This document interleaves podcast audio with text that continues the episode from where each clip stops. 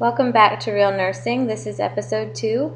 If you are tuning in, that means you've come back for more, so thank you for that. I want to give you a little background for this next section of the story. Um, when I started out in nursing back in 2012, I started on a cardiac step down unit.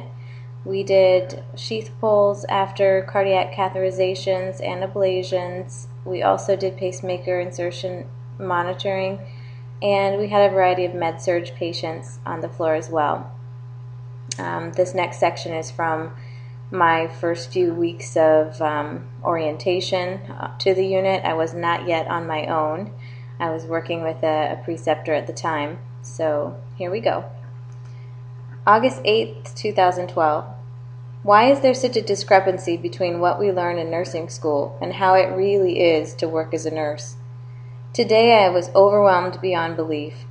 In clinical, if the MAR called for a 9 a.m. dose of Lopressor, when the patient was also requesting Dilaudid and roxicodone around the clock, we didn't have to take his blood pressure beforehand and make the call.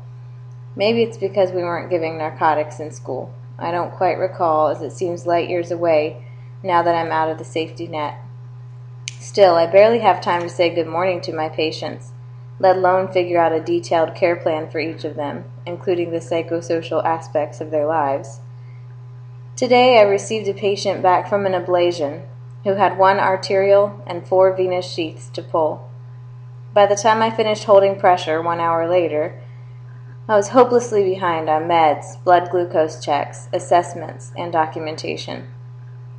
I found myself wondering how I would handle the full patient load when it was highly likely to have two patients needing sheath pulls on any given day.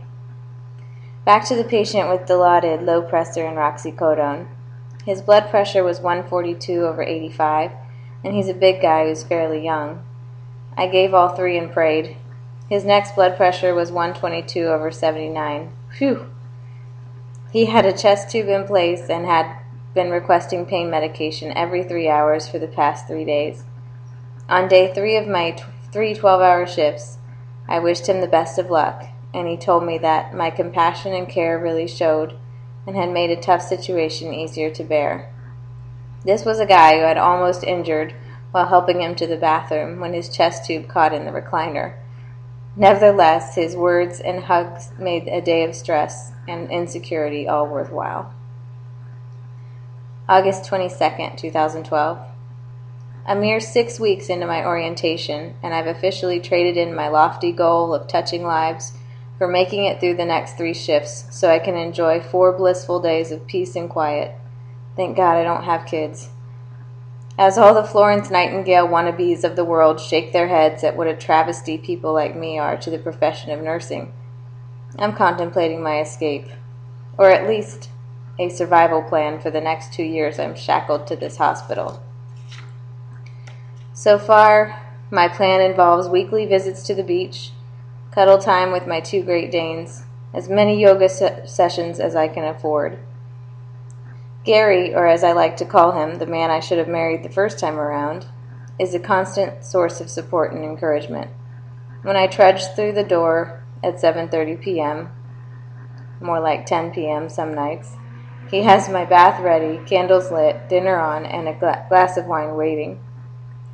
Sometimes, as I unload my stress on him for the umpteenth time, I wonder if he'll stick around until I'm able to break free from floor nursing. All day at work, my mind is going a thousand different directions as I do my best to plan each second of the day and stay ahead of the game. I've even started to carry this home, making sure not to waste any steps as I pick up the morning coffee cups and dog food bowls on the way to the garage to change the laundry Depositing the mugs in the sink and the bowls in the dog food container at the same time, I pick up the detergent to start the next load. Try as I might, it's very difficult to forget about time and drop the cloak of anxiety I wear at work.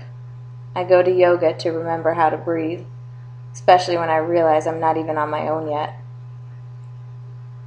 August 23rd, 2012. It's 9 o'clock in the morning, only two hours into my shift, and I'm already looking haggard.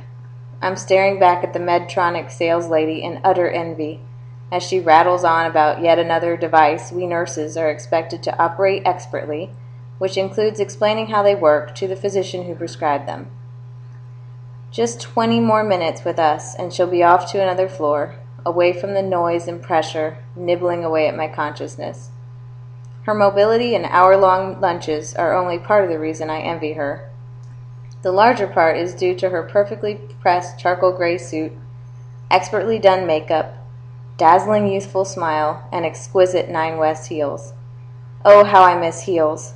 At five foot nothing, Coming to work in drawstring pants and shoes that resemble rubberized slippers makes me feel like a eight-year-old on her way to a slumber party. Not to mention, I feel like I've aged about 10 years in the two months since I got my license. And as I look around at my fellow nurses, I see I'm not alone in this circumstance. There is an air of fatigue that hangs over them and drags their expression down to a weary state of acceptance.